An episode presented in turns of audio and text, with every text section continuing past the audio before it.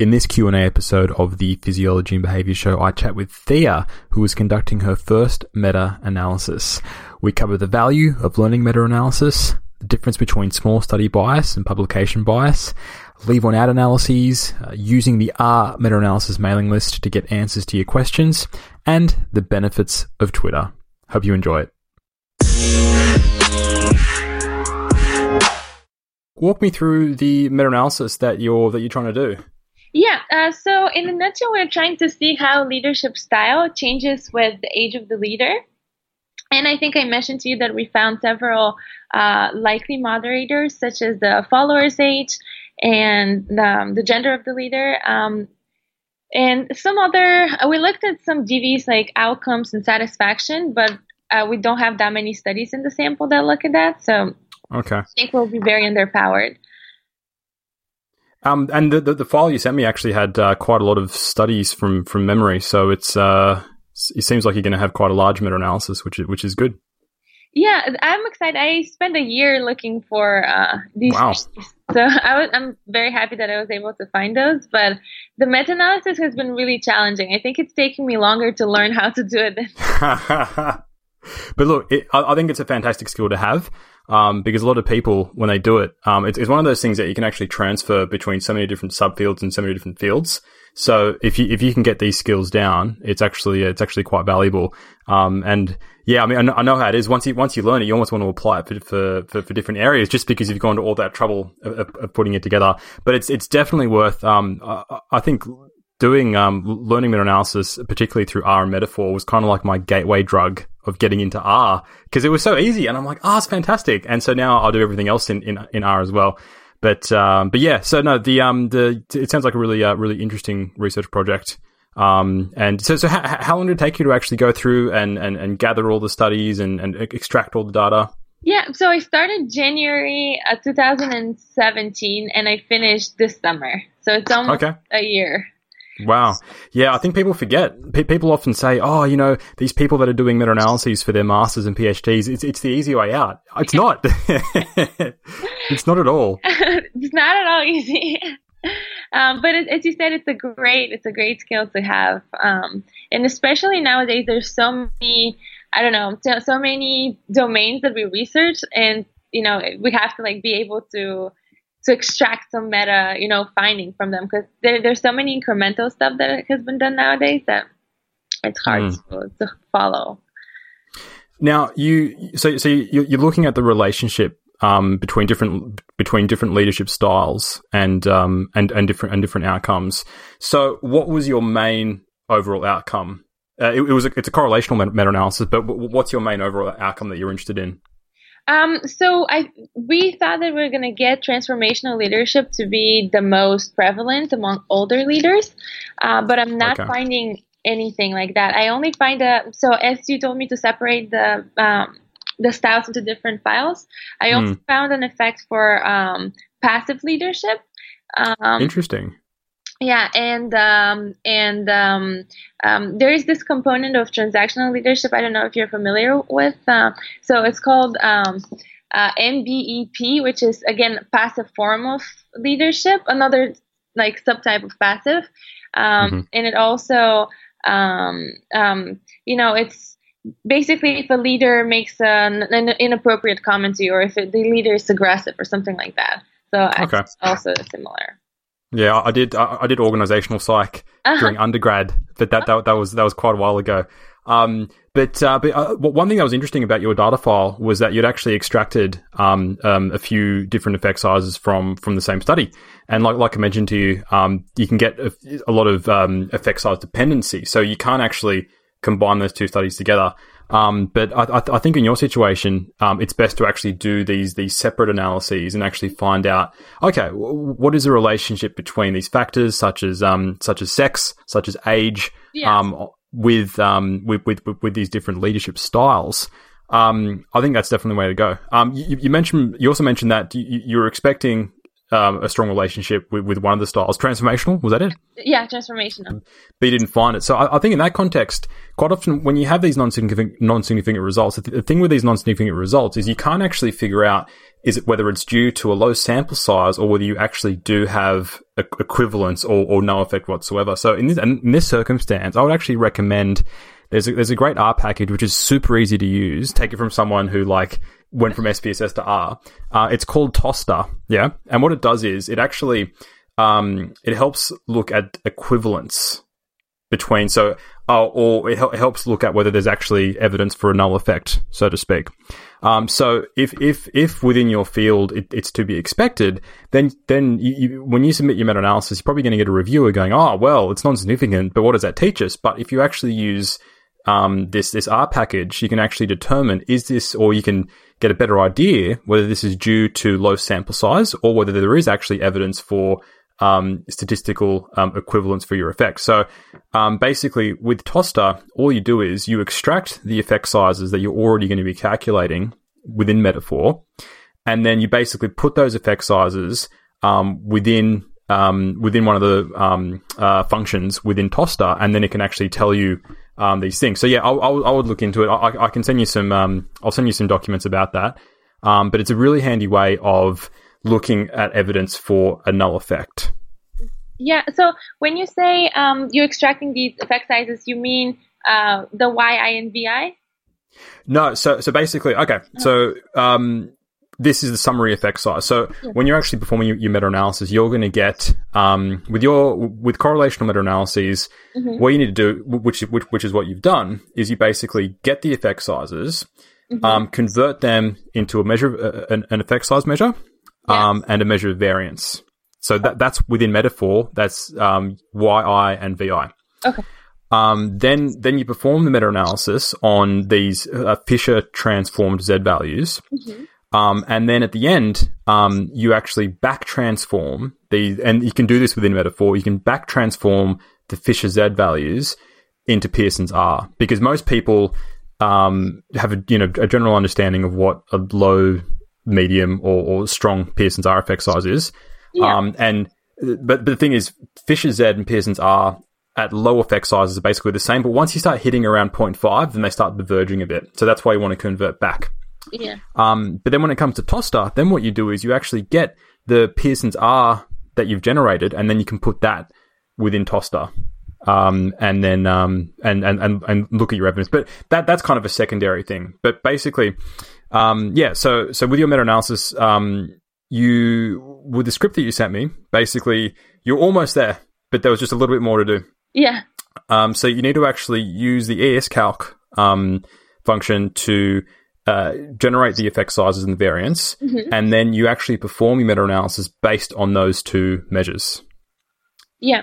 Um, w- which is that, and that, that's the that's the last step, which which um uh w- wasn't exactly clear with, with, with yeah. the script that you sent, but it's it's it's an easy fix, so that's fine. Yeah. So I did follow your instructions for the new the separated um uh, leadership style. So I did calculate um the y uh, the effect size and the variance, Mm-hmm. And then I ran my regression based on those. Excellent.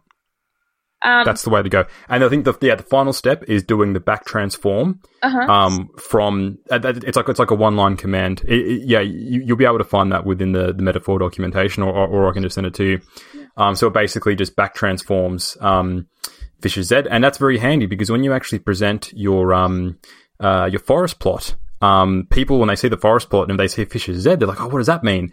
But then when when you've back transformed it to Pearson's R, people are like, oh, Pearson's R, I know what this means. Yeah. So you can actually you can actually look at those um look at those relationships there. Okay, so I first back transform and then do the forest plot. Yeah, I think you can actually do that within one command when you're actually um, um when, you're, when you're actually plotting the forest plot. From memory, you can do that, but um, okay. um yeah, it's look in reality it doesn't matter that much because Fisher's Z and Pearson's R at low value. I think around 0.25 they start diverging, so you should be okay. Um, now, have you have you thought about small small study bias ways of measuring that with like? Uh... I haven't. that's going to be really important um, because you you want to make sure. Um, I mean, you've, you've probably seen in the literature people always talking about publication bias. Yeah. Um, but, but but quite often people confuse publication bias with small study bias. So when we're actually looking at um, funnel plots and looking at funnel plot asymmetry, a lot of people will sort of say, "Oh, well, my funnel plot is is symmetrical, therefore there's no evidence of of um, publication bias." But the thing is, these plots only actually measure um, small study bias, which can happen to include publication bias. Mhm. Um, so, so i- i- in this context, it's re- it's really important. Firstly, to um, plot these um, funnel plots, and it's super easy to do within metafor. Mhm. Um, secondly, to also do a more objective measure like Egger's regression test, and that'll actually give you an objective measure of um, is there asymmetry in this plot, and then you can say, okay, for for these meta analyses, there is or there isn't evidence of um, um, of, of small study bias. Um, now, there are ways that you can actually check for publication bias within those funnel plots, and this is what's called a contour enhanced funnel plot. I can send you the code for that. Super easy to run within metafor. I think um, Um, I think you have that on the YouTube video that you. yes, probably. Yes, that's that's probably that. Yeah. So with that, you can actually visualize because it, it it looks very suspicious if all the field has all these effect sizes around sort of 0.04, 0.04, 0.04, 0.03, um, and doing that visualization um, is, is a way of doing that. Um, now there are other there are other ways that you can more explicitly look at the risk of publication bias. Um, and the, these are called um, one, one's called P curve and one's called P uniform as well. Um, but um, yeah, so you can you, you, you, can- you, can- look into them. Um, but that's that's that's a whole separate thing. But within metafor, if you want to really visualize what's happening um, when it comes to the risk Mhm. of publication bias, um, then I would look at the uh, contour enhanced funnel plots. So just to make sure they understand it, I would want all of my studies to be in the funnel graph and to be symmetrical. Uh, they don't necessarily have to. I mean, it, it's it's better. Anything that's outside the funnel plot, uh, outside the funnel, is suggestive of an outlier. Uh huh. Um, there are actual outlier diagnostics within metafor, Mhm. so it can tell you whether a study um, is a potential outlier. Um, what I what I would do as well is, I mean, you have a lot of studies within within your meta analysis, so the risk of outliers or the risk of an outlier having an effect on your summary effect size is lower. But what you can do is what's called a leave one out analysis. And within metafor, what that does is that it goes through and performs the analysis again and again, except it leaves one leaves one study out. Now, if say if you have a significant overall effect, but you don't have that when one study's out, then that sort of suggests that maybe um, your meta analysis isn't as robust. So what I would do is I would run these leave one out analyses and double check that not one one study tends to um, dominate the over- overall effect size. Yeah, that makes sense. Um, I have a question in terms of interactions. Um, so I did not find with the older script. I did find um, interactions, but not with the new way that I ran them. Uh, uh, but I guess if I do find an interaction, how do I approach it? Is it like the um, regular regression to look for simple slopes and significance and etc. Or Yeah, so you can you can look for significance much in the same way, like like any linear regression. Um, but um, you do need a lot of a lot of studies for that to be meaningful. Um, because um, those kind of things tend to be underpowered. I think with the amount of studies that you that you sent me, you're sort of on the border. Um, so looking at interactions is one of those things. I'd probably still do it, but then I would actually say in the discussion, "Hey, we did an interaction. Um, it was significant. It was non-significant, but it's likely that our study is underpowered. So you know we should take this with a grain of salt." Um, but you can look at those interaction effects, but um, this can be an issue, um, especially if you actually demonstrate. Um, I don't actually remember, but if you if you if you demonstrate a lot of study heterogeneity, then um, when it comes to meta-analyses, um, statistical power. Another thing to think about is heterogeneity. The more heterogeneous studies are, the less power you have. But if for some reason you have um, very very little heterogeneity, say say you were combining all the studies from one lab, then your power actually increases. So yeah, it's it's it's one of those things that like these interaction effects, you actually do need a, a, a lot of studies. But I mean, hey, it, it, it's worth looking at. It's not like you've got five studies; you've got quite a few studies, but you just want to make sure that hey, you know, we're not we're not too careful with these um with these effects here. So, have you actually done this analysis uh, yourself of interactions? Uh, I haven't. Uh, for, for none, none, of my research questions, I've actually done these interactions. Mm-hmm. Um, but I mean, yeah, it, it's something that, that's relatively straightforward to do with, within metafor. Um, but I don't have any any sort of examples out there. But yeah, um, yeah. but uh, it, it's it's very doable. Yeah, I honestly haven't found anything else. I, I looked a lot on um, GitHub and um, like a lot of these CS websites that they post. Um, okay codes, but I haven't found anything that I was able to use. I would um I would have a look at the um the uh, meta meta analysis arm mailing list. Um, okay. this is this is a really handy mailing list. Um, when I'm absolutely stuck and I can't find any answers anywhere, um, that that that's my that that's what I do. And basically, um, I almost always get a response. Um, the guy who wrote metafor is extremely active on this mailing list uh-huh. um, as well as a lot of other people um, that, that, that that are very very bright. And um, I've had answers. Uh, I've had questions uh, answered on there um, within within days. So any time that you're completely stumped, um, I would actually just ask a question on the mailing list. Um, but it's also important that you actually um, have, have a look through some of the other examples of how people ask questions because you want to actually include a few lines of here's my here's my data, here's what I've tried, and here's what's not working type stuff. Mm-hmm that sounds like a very useful uh, source.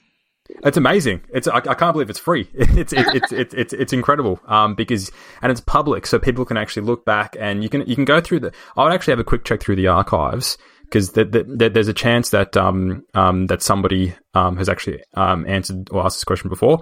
Um, and I, I only learned this myself recently, but there's actually a way that you can sort of you can, within Google you can actually search within websites. I think it's like website colon and search term. So you can actually search within all the archives or the mailing list, um, interaction metafor, and then something will pop up. That's that's amazing. Yeah, yeah. So check check it out. It's a, it's it's it's a really good resource. But um, um, but yeah. And um, in your email, you said um to look for um, uh, I'm having a little trouble finding it, but um to compute the summary of effect sizes. Uh, so, oh yeah, yeah. Inspect the differences. Um, is that that's not the funnel plot, right? Um, so this is the differences between the correlations. Yes, yeah. Formal statistical comparison. Yeah. So so basically, um, quite often, what what happens occasionally is that people will perform, say, you know, five. They'll look at five tests, and two of them will be significant, and three of them won't be but they'll actually argue, well, the two that are significant are actually more stronger than the three that aren't. But that's that's not necessarily true. You want to actually st- statistically compare these correlations. There's an excellent package called cocor, C O C O R, and it's um it's actually got a really good companion website. Um, so you can basically go to the website.